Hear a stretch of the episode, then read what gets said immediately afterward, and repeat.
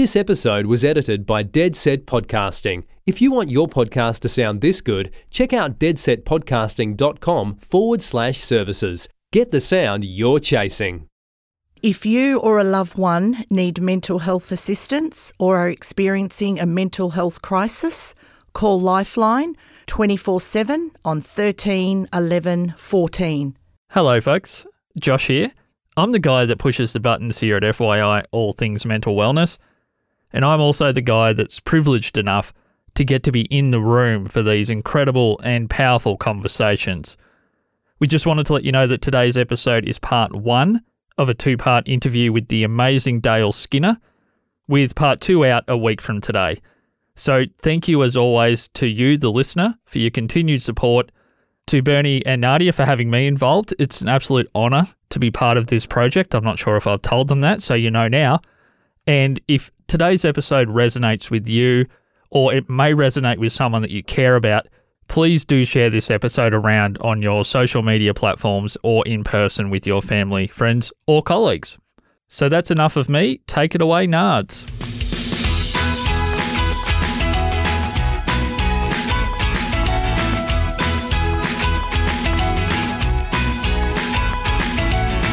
Hello and welcome to this week's episode of FYI All Things Mental Wellness. Our guest today is passionate about mental health, and his long term involvement with the Black Dog Institute is testimony to that. He is a volunteer presenter, a peer trainer and peer support person, and fundraiser for the Institute.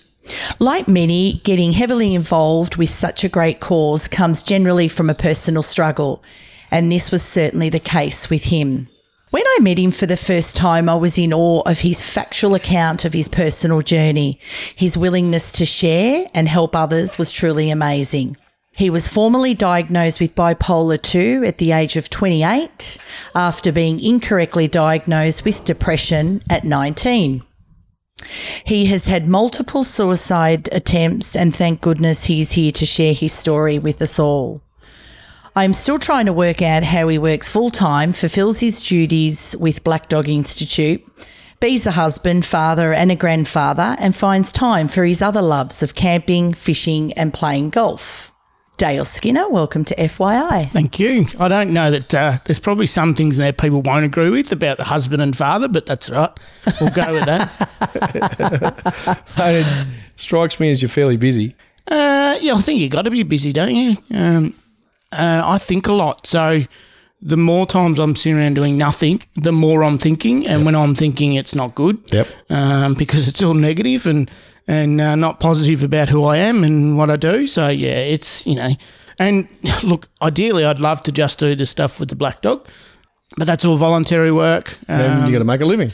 yeah, so we have to pay the bills and, and all that sort of stuff. So we've got to work. Yeah, sure. All right, well, let's jump straight in, shall we? You were diagnosed with what? Uh, initially diagnosed with depression anxiety at 18. Yep. And then correctly diagnosed around 28 with bipolar type 2. And that is Good question. So the main there's two main types of bipolar, bipolar 1 and bipolar 2. So really imaginative names. Um, bipolar 2, basically the best way to explain it is bipolar there's highs and lows. So there's depression and there's mania. Bipolar 2, the mania is not as high. So your behavior isn't as reckless, it's not as dangerous. People with bipolar 1, their mania is often has hallucinations. Um, so is mania when you're down? no, mania's up. Right. Yep. So when you're manic. Okay. So it used to be called manic depression. Yeah. Um, so that's what bipolar used to be called, manic depression. So yeah, the, the, the highs in bipolar aren't as high. Now that's good in respect that your behaviours, as I said, not not real dangerous. It's you're annoying. You're like a two year old kid. Um, you want to be the centre of attention. You know, the good thing about it is my dad jokes are even funnier um, when I'm But in your own head? yeah, oh sure. um, but you just you, you, your mind's going 100, 100 mile an hour. You got all these ideas. I got heaps of energy, which was great when I was playing sport. Yep. Uh, heaps of energy. The downside of it is that because it feels so great and it's not really damaging, you don't talk to the doctors about it. Right. So it's quite commonly misdiagnosed as depression. When I was diagnosed, the, the doctor told me the average time span between correct, uh, initial diagnosis of depression and correct diagnosis of bipolar was 15 years. I believe it's about six or eight now, Yeah, uh, okay. which is good, but people aren't getting treated correctly. You know, they're getting medicated for depression or they're getting therapies for depression, but not for not for the mania, not for the for the bipolar. So, So, so how is that a bad thing? or because it can increase uh, increase suicidal thoughts. You know, it's like any illness. You know, if you're only getting treated for half the illness, you're not getting treated for the full illness. Um, so, and and because some people with bipolar are more depressive, some are more manic. So, Yep. um, you're not treating the whole Ill- illness. So, But I suppose then, uh, not in defence of anybody, but to get a correct diagnosis, you'd have to be seen multiple times at multiple opportunities with multiple levels in your life to have any concept of, of how you fit it into, dare I say it, the box. Yeah, that's right, and you're dead right. And and and I and that was part of the reason. That was, I suppose, my sole reason for for wanting to talk about my story because. Unless we tell people that when you go to the doctor, you have to talk about your highs, your lows, your your appetite, your you know your sex drive, all your moods, your work, everything, your ideas for the future. If you don't talk about all of that, you know the doctors can't make the best diagnosis. No, and they, and they want to help you in the future. That's right. So to give them as much information as possible is the right thing. And I think that's a fair call because especially as a bloke, if I go to the doctor, very bloody rarely, Yep. because unless it's I'm bleeding to death, why would I and go? You've, you've stacked everything up. or, or I can't, yeah, or you've stacked everything up, correct. And then they'll say, so anything else I can help you with? No, mate, you fixed that. I'm good. yeah. Thanks. Yep. See you later. Quicker Yeah. I can get the hell out of there, the better. Oh, yeah. So mm. that is an education process. There's no doubt. And and the process, uh, the actual process of seeing a GP is actually improved. Like years ago, you know, it'd be the series of ten questions, and you know, you get a score out of that ten questions, and, and that's it. You, you're depressed or you're not. Their questioning is a lot better now. They know to ask, you know, about all your moods, and and I always recommend that you take someone with you um, because once you take someone with you, and, and you, you talked about going to the GP. I mean, imagine you know, having a mental illness and stressing over it for, you know, let's just say a short period of time in 12 months, and you finally work up the courage to go and see a GP, basically you just blurt out everything because you're prepared and you just blurt everything out. And the GP then gives you some advice or says something to you, and you, you don't listen. Yeah, yeah. Because you're just, you know, it's that you're just deflated in a good way because you've got everything out. So I, I strongly urge anyone if it's a complicated thing, and it doesn't have to be mental health, if it's a complicated matter, take someone with you because, you know, not only can they help, you know, you know, reconstruct what the doctor said, but in the case of mental health, they can help you on your recovery journey. Yeah. Mm. Well, if they're hearing the same story, Yeah. and you're right, retention is a big thing. When mm-hmm. you're oh, you're anxious enough when you go and talk to the doctor um, about a problem, Yeah. no matter what that might be. You, often, then you don't retain all of the information that's mm. coming back at you. Yeah. You know, take this three times a day. Well, okay, with food. Oh, that's Maybe. right. Yeah. yeah. You know, oh, no, no, that's just a, a very brief analogy of it, but you don't take it all in. I like. Well, it was it was refreshing to hear that um, the process in the diagnosis with the questions has improved, Yeah, and yeah. and by the sounds of it, um, more questions are asked. How do you get diagnosed with bipolar, whether it's bipolar one or bipolar two? You know, is it just a series of questions? Yes and no. It was. It's a series of questions, but it was a series of questions I kept asking myself, and this probably answers the question again as the importance of being correct, correctly medicated. In that, so I was diagnosed with depression, and like most people, ignored the first diagnosis. Thought, you know, yeah, okay, that's I'm a bit depressed. You know, we'll, we'll chin up and you know we'll mm. work through it. And then, so not long after that diagnosis, had a suicide attempt. It, it kind of shook me up a little bit. You know, kind of said, well, hang on, you know, there could be something serious here. And it's probably, it was about four years after the first diagnosis that I went back and, and seen the doctors again. And so that's, they diagnosed me with depression again and mild anxiety. And then, so I sort of, I sort of then had to take a look and say, okay, there could be something wrong here. I still didn't know a lot about it, so I started doing my own research and you know looking at stuff and and um, I listened to a, a talk someone did and, and they talked about knowing yourself, and it it seemed a bit bit crap to me. It sounded a little bit airy fairy. Um, but I thought, oh well, let's give it a crack. It can't hurt, and so it wasn't a diary as such, but I just wrote down my moods and stuff for a couple of weeks and and realised that I was fluctuating. And then okay, no, so I just started doing some research and found out about this this bipolar thing. Didn't know anything about bipolar one and two, just bipolar, how you, your highs and lows. And um, well, it's not me because I'm not really dangerous. Uh, My behaviour's not, you know, reckless or anything like that. You know, I was at, uh, I was, you know, my mid twenties, so I was doing the things that blokes do in their Most mid mid-twenties blokes are a bit which crazy. are reckless. um, you know, I wasn't doing anything that none of my mates seemed to be doing. So, and I just moved uh, at that time, and, and I thought, well, you know, let's go to a new doctor, and and you know, let's just say what you think. So I went to this doctor and said, oh, and I'd I'd pre-researched this um, this gentleman in Melbourne that was a professor, and and he was you know really highly regarded. And so I went into the doc and said, look, you know, this is what I think it is. I want to go and see this bloke. I'd never seen this GP, and, and the GPs looked at me really strange because people don't go in, you know, say I want to see this professor. But he just said, yeah, no worries. And um, so two weeks later, I was sitting in Melbourne and within, I, was, I spoke to this guy for about 10 minutes and he asked me three questions and I wish I could remember what they were. So after about yeah, 20 minutes, he said, you've got bipolar type 2. And he said, this is what happens. You do this, you do this, you do that, and this is what happens. And, you know, and I've just, I was just blown away. He told you He what you were me- doing. He told me knowing you. about my life. He told me my symptoms. Um, and I was just blown away. So you were what? 26, Uh, 28. 28. Yeah. So take me back a little bit. This is all hindsight now that you're looking back onto this, yeah. right? So that's that's and that's cool that you can do that. But when you were 18 to 28, you were clearly fairly in tune with your own self. I mean, you're in, in a world of self discovery at that point. So you're trying to roll through going, who am I? What am I? How do I work? Not really. Not everyone seems to do that. Not though. really. It was, No? no? it was more of a why am I Okay. or what am I?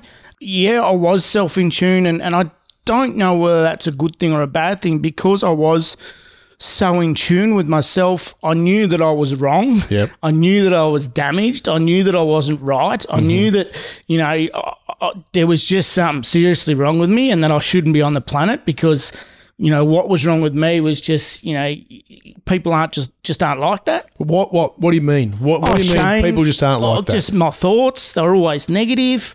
so know. you just you felt like you didn't fit in. Yeah, oh You, yeah. I you, just you, you know, weren't as good as no, your mates. You no, were- nowhere near. I wasn't good as my mates. You know, my brother was a talented sports person. You know, so you know you, you always compete with your older brother. You know, it doesn't matter yep. what. But yeah, it was unless just you are the older brother. yeah, yeah. Or you know, you're always competing with. Then you find somebody else. Yeah, don't that's right. So I am the older brother. Yeah, right? okay, yep. So I was always competing with somebody else. Yeah, yeah. So there's always competition. So you're yeah, right. Yeah. yeah. But I was basically just competing. You know, with myself. Basically, I just felt guilt and like we were a really proud family. My father went to war. Mum grew up in an orphanage. We were in a small town initially. Or we, I grew up in a very small town.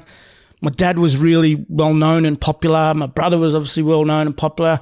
You So where's that? Where'd you grow up? in Seymour. Right. Yep. Yep. So we spent a lot of time in Seymour. and Dad was in the army, so you know Puckapunyal, Seymour, Yeah, yeah. that area. Yeah, and I could just To travel a lot with dad, Been in the army. yeah, a lot, not a lot. So you weren't always based in Seymour. You, No, no, Seymour. We spent some time in Darwin, spent some time in Sydney. Yeah, right. Um, so was that? Did that contribute? Do you reckon? To your, I don't fit in the world because you did bounce around a bit. I mean, I'm No. guessing schools and all that sort I of stuff. I think it. I think for me, because I always had, you know, I, I can think back to really, really young where I had, okay. you know, pre-ordinary thoughts. So I think it worked in my favour Yeah, right. because you know if we're in a in a one place too long, people might get to know me. Mm. You know, and that's how I was at school. You know, it was almost like I had a backpack carrying with me, and I just had you know. 15 masks in it and I'd just move from group to group put a different mask on talk the talk that they you know it was with the basketball crew or the football crew or the you know chess club or you know Mm-hmm. the, the you know whatever whatever group it was I'd just go from group to group and talk the talk and just hide everything that I was Could you just go back there for a minute, Dale? Do you remember what those symptoms were that the professor thought up? It was basically Brought up, sorry? It was the- basically the highs and the lows, and the, the uncontrollable, and and not knowing why you're depressed or why you're depressed one day, and then you're uncontrollably happy the next. Yeah, and that was the big thing for me. I, you know, and like if I think back now, and I like mum and dad probably laugh a bit about it now. Like it would have driven them insane. You know, they've got, you know, and even like dad saying it was even sort of when I was five and six you know, go back then and, and, you know, you've got your son, you know, up to sort of mid teens, you know, just absolutely miserable. Mm-hmm. And, you know, as a parent, you want to know what's wrong with your children when they're, and like a, it's not mm-hmm. like a, you know, go away teenage, you know, thing. They could tell in my eyes that I was bitterly depressed, mm. you know, and a lot of times I couldn't move, you know, I didn't eat and, and, and, you know, it So it was physical as well. oh, yeah. Depression So- is physical, not just emotional. Yeah. So, would you say, you know, your your own diagnosis of, of your bipolar two? H- how do you think it came about? What was it? A circumstantial thing? Do you think it's it was a genetic thing? Do you? Look, no idea. I'm always interested to know how Look, the person. Yeah, and, and I mean, I in the presentations that I do with Black Dog, we we do Yep. talk about you know how and and you know genetics and you know obviously alcohol and drug abuse, um, you know brain injury, you know, and they don't know why. Like every test I've had, they've said you've had it all your life. Yeah, Um, right. You know, I wasn't. We talk about big brothers again, saying you know kids were dropped on their heads as babies, and and um, so mum and dad assure me that wasn't the case, and Yep. and you know mum didn't drink or smoke when she was carrying me. Mum and dad are still together. I didn't get beaten up as a kid. There's nothing you know in Yeah, that old stereotype or that you know people that don't necessarily understand mental health. There's nothing in my background that would say you know this is why Yeah. he's got it. Yeah. So it, and look, I- could spend a lot of time, you know, going and researching, you know, maybe, you know, 15th generation back, you know, my Mm. family had a mental health issue, but what they had is irrelevant. You know, I'm the Oh, one that's got it absolutely. now. I've got to be careful. Yeah. Not be careful, but I've got to be aware of my daughter. Yeah, that's you know, right. and make sure that I can't prevent her from getting a mental illness, No. but I can give her the tools to deal with it and give her the confidence to be able to talk about it Yeah. um, you know, and be comfortable. Because if I was her age, if I spoke about it when I was her age, then geez, my life would have been a hell of a lot easier. That's right, and and that's that's what I guess we're all here for, Yeah. isn't it? You know, to change change the old ways, Mm. and absolutely, how lucky she to have a father that's not so much a father diagnosed with bipolar type two. I don't wish that upon anyone, Mm. but. You know, the silver lining there is for her Yeah. that, that she's well educated in, in the field of, of mental health. Mm. Um, and you know, her age again is she's in that game changer age. So Yep. How's it work for you now, mate, day to day? So you're medicated. Yeah, yeah, yeah. Um, So what does that what does that mean? I don't understand what medicated means. um, so medicated, basically, if you think of a plane that the pilots go on the toilet and then the pilots come back mm-hmm. and they take control of the plane house, again. shit house when he's gone. Yeah, Yeah, So right. you know that that's basically you know uh, there's But but is that sorry? But he, but is that a daily up and down, or is Oh, like yeah look uh, once again you know it can be different for everyone. The whole idea of bipolar medication is to level people out. So to try and prevent those highs and lows you'll never prevent it. The only way you can prevent it is basically making someone a complete zombie. You know no one wants to do that. Medication is different for everyone and you know medication for me it works Yeah, yeah. it works in mm. terms of the fact that i can function i Yep. can work a, a full-time job you know Yep. and do other stuff And have a valid conversation with people. Keep a train of yeah thought. you know i'm not i'm not you know fully functional by any stretch of the man- imagination but i give people the perception i am you know and that so do I, and I'm not on medication. that's mm. the, and, I, and I mean that Yeah. most honestly. And I mean, and that's what you can do. Like, there's no point me walking around and talking about my mental illness every second of the day because I'm not going to have any friends. People will just get sick of it. of course. So, you know, and and I talk to people now, and they say, "Oh, you know, we wouldn't have thought you had a mental illness." And, uh, you know, well, that's good. Um, yeah, absolutely, it's in, good. in in some respects. My problem is that I probably do that too much. Mm. So, you know, people now are probably just, and because I am, you know, understand it and, and educated well in it, I suppose, um, people probably think he'll be right. You know, he's got it all under control. Yes. Um, you know, and I don't. And I'm the first to admit that I don't. You can be well educated in something. You can be highly educated in something. Yeah. It doesn't mean that you don't ever break or have have No, lows well, you know, the- and the- you know, some of the leaders in mental health in the world have got mental illness. correct. You know, it doesn't. You know, it it will attack anyone. So, Yep.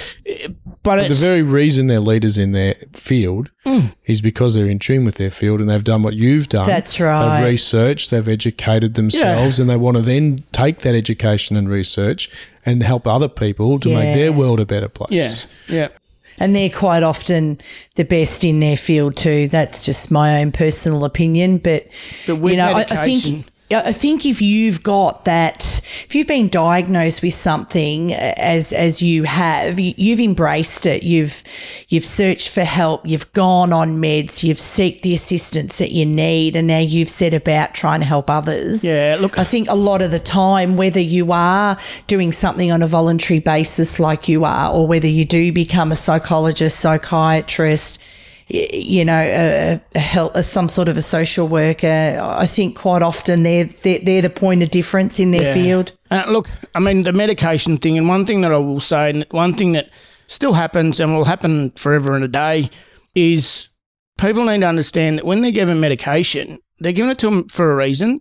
And when it works, stay on it. Mm, good advice. So many people. Are you when it- suggesting that when you don't follow the program, that you fall into the depths that you don't want to no, be in? So many people get medication, they take it. Most medication doctors will take eight, six to eight weeks. Okay. So about that two month time, two month to three months, they start feeling really good. I'm cured. No more mm-hmm. medication. Mm. You know, and it happens time and time and time again. And then what happens is they fall off the cliff again. They then take twice as much as medication because they take what they didn't take and what they need to take, Righto. and they end up really, really crook. You know, if you give them medication, you start to feel better. That's great because that means the medications work. Yep. You're not cured. You know, and the argument around mental health and a cure and all that sort of stuff and recovery, the term recovery, is debated, you know, a lot. Um, uh, Uh, uh, you know, because I don't think you ever recover from. Well, I'll never recover from from bipolar. That's that's for sure. But in in terms of you know talking about uh, and being self aware, I know what's going to happen if I don't. Yep. You know, I, I know the result. If I stop taking my medication, I know what what the result will be within mm-hmm. you know a week. Do you reckon, Dale, that, you know, taking a tablet, say, I know you can only ever speak for yourself, but, you know, is taking your medication for bipolar enough? Is that what keeps you on the straight and narrow? No, it's Nah, not. nah. Look, it's you know, I mean, it's it's like anything. It's recovering from anything, or having It takes work. Having any illness, yeah, it takes work. You know, it's not just a matter of. And look, I'm I'm no angel in the terms of you know I don't exercise enough. You know, so what I should. You know, I've been really struggling with with motivation. Some of that's mm-hmm. because of my illness. Some of that's for uh, other reasons. You know, things like diet. Um, you know, I'm, I'm not you know, I'm not really a big eater as such. I just eat when I'm hungry and eat what's there. I I'm not, mm. you know, I'm not really a cook a, a nice meal and eat healthy food. Um, So, so obviously for mental health or for Yeah. your type of mental health problem, dietary, I mean, Look, it's anything, It's, it's know, for everything. I, for our I body believe, and our mind to function well, we've got to exercise, Yep. we've got to eat well, and Yep. we've got to get sleep. Yep. You know, you're told that from when you're in preschool. Correct. And, it doesn't matter. You know, they're really important when it comes to mental health as well. Yeah, but when we're adults, we're bulletproof and we can do whatever we want. Yeah. And that, that is the problem. Apparently. Yeah, look, it's Yeah. you know, and it's all look, you know, how many times you've heard, oh, you know, I haven't got the time. Oh, you know, I'm too busy. Oh, I've got to do this for the kids, or got to do mm. this, or I mean, there's always an excuse, and that's you know, that's every human's got that superpower to find mm. another reason to do what we either don't want to I do. I think that that's what comes more natural to the person is is to deflect and put off. But as we know through, um, you know, through our research with the Resilience Project, is you know, it doesn't take long to change those Oh, no. those positive thoughts um, and and to set up a bit of a um, a routine or getting into a structure to improve those sorts Yeah, of look, it's, it's easier for some than it is for others. Oh, absolutely. Yeah, there's there's a lot of variables. I, I guess I want to know, um, and oh, it, it is a sensitive subject, and and I do respect that. But when you did attempt, were you on medication? Were you formally diagnosed? Um, okay, a bit so of both. just a bad yeah, a bit of both. patch, Bit of both. Um, the first two times I wasn't diagnosed. Okay, Oh, uh, oh, that was the first one was before I was diagnosed the first time, and then after I was diagnosed the first time, that was the second attempt okay. So with depression or like with ill, depression, ill, anxiety. Yeah, Yeah, okay. So, ill diagnosed. Yeah, so the first time was about 14, 15, and then, yeah, diagnosed 18, 19. I think it was, it wasn't long after my 21st birthday, actually. And, uh, and then sort of, so then probably, I think there was another one then, and then there's been two since the diagnosis of bipolar. The most recent was 2000, and- I'm going to say 2019, mm. I think. And it was just, yeah, look, it just, and, this is the thing that I suppose that people find it hard to understand. And, you know, you try and explain a broken leg to someone and they can't understand it unless they've had a broken leg. It's the same thing that my mind just went dark. Everything was negative. There was no reason. Nothing happened. You know, everything, nothing had changed dramatically in my life. Uh, I just became really, really depressed. Constant negative thoughts. What's the point? Why am I here? You know, every, it's going to be so much easier. And, and people do worry about you and you hear the worry. And it's, you know, look, all I'm doing is I'm inconveniencing people, you know, and, and that was, you know, and, and that's often not the th- final thought because it's really hard to gather what that final thought was because, you know, you, you're in a real pit of depression by that stage. But you know what? What what astounds me is you're talking about 2019. You are a very clever man in in this field. You are very highly educated in your condition and in mental health. Could you not see that trigger? Nah, Not always. I mean, sometimes you can, and and and you know, and I spoke before about people looking at me and thinking, you know, oh, know, he's fine, he's You've fine. got it together. After you know, when I was sitting in the psych ward and and we're talking and, and talking to the nurse about it, and and um, and sort of we got talking, and she sort of picked up that I had a bit of a grasp of what's going on, and and I sort of said to her, you know, I just I'm trying to remember the words. It was something around that that I just forgot. Mm. You know, I forgot that I had a mental illness, and I forgot that when this happens, I need to do this, this, and this. I just forgot. Or, Okay. you know, whether it was a matter of, and it's happened before, whether it was a matter of I intentionally forget because I just don't want to deal with it anymore. And sometimes, you know, it can be that, you know, as much as you're educated and as much as you're on mm. medication, you know, the brain, you know, is the brain. And if it wants to be really, really depressed, it's going to be really, really depressed. Hmm. And, you know, my thoughts were that, you know, I've, I've dealt with this for so long and I was tired and I didn't want to fight it anymore. I didn't want to, I didn't want my daughter to grow up with a father that can't function and, because everything for me is compounded. I can't function. I'm hopeless. I can't do all this. I didn't want my daughter to grow up like that. She had a, a stepfather at the time, uh, so I thought, well, she's you know she's got a father figure in her life, so that's great. She'll be fine. You know, she'll get over it. You know, and you think you know things like, oh, you know, my wife will get my life insurance and my super, so you know she'll be able to you know buy a house and start again, and you know, um, you know, mum and dad will, you know, it'll, mum and dad can then give everything to my brother. Then I have to worry about trying to decide. So you rationalize everything. You know, the depressive mind, it's amazing the things that it can rationalize and seem like perfect sense. And that's what it was. And then, you know, half an hour later, um, I'm in the hospital.